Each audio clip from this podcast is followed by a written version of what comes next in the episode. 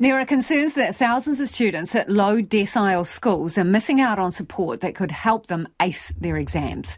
The Qualifications Authority, NZQA, reports that just 3% of students sitting exams at decile 1 schools are using special assessment conditions.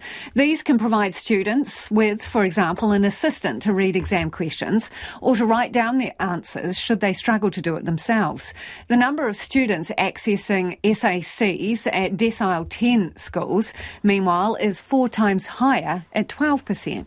The Dyslexia Foundation says this means there are thousands of students across the country not getting the exam help they need. Luka Forman has more. Melissa Teki is a student at Decile 1 Papakura High School in South Auckland. She's been using a reader in her exams since year 9 when she moved to New Zealand from Tonga.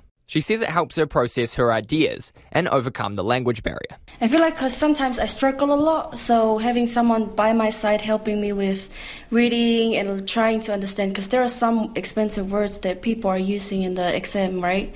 And some of them I don't understand. Melee says using exam assistance is helping her reach her full potential. I feel like if I do it by myself, I'm gonna be alright, but having someone there helping me with all of that makes my mark like a little bit higher. Papakura High School has higher rates of exam assistance than other Decile 1 schools, with nearly 8% of their NCEA students using it. But Principal Simon Craggs says there are still some barriers to accessing special assessment conditions. The main issue is the cost of getting a diagnosis for a learning difficulty. There needs to be funding available for students to get official diagnoses. Schools are able to apply for exam help for students who don't have a diagnosis, but Mr. Craggs says the process is time consuming and difficult to navigate. It can also be difficult finding enough staff to help students with their exams, but Mr. Craggs says the improvements it results in make it all worthwhile. Having special assessment conditions in place for a student who does have difficulty in putting their ideas on paper is life changing. Dyslexia Foundation chairperson Guy Pope-Mellish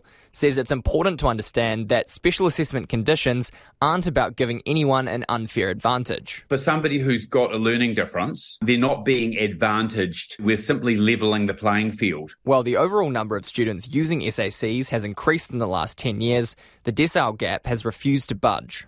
Mr. Pope-Mellish says lower decile students may also feel stigmatised for their learning difficulties and be reluctant to ask for help with their exams. There can be student stigma, there can be parental stigma, and there can be um, general, I guess, stigma related to that particular issue. Mr. Pope-Mellish is calling on the Ministry of Education to set aside funding for lower decile schools to access SACs so those that need it don't miss out.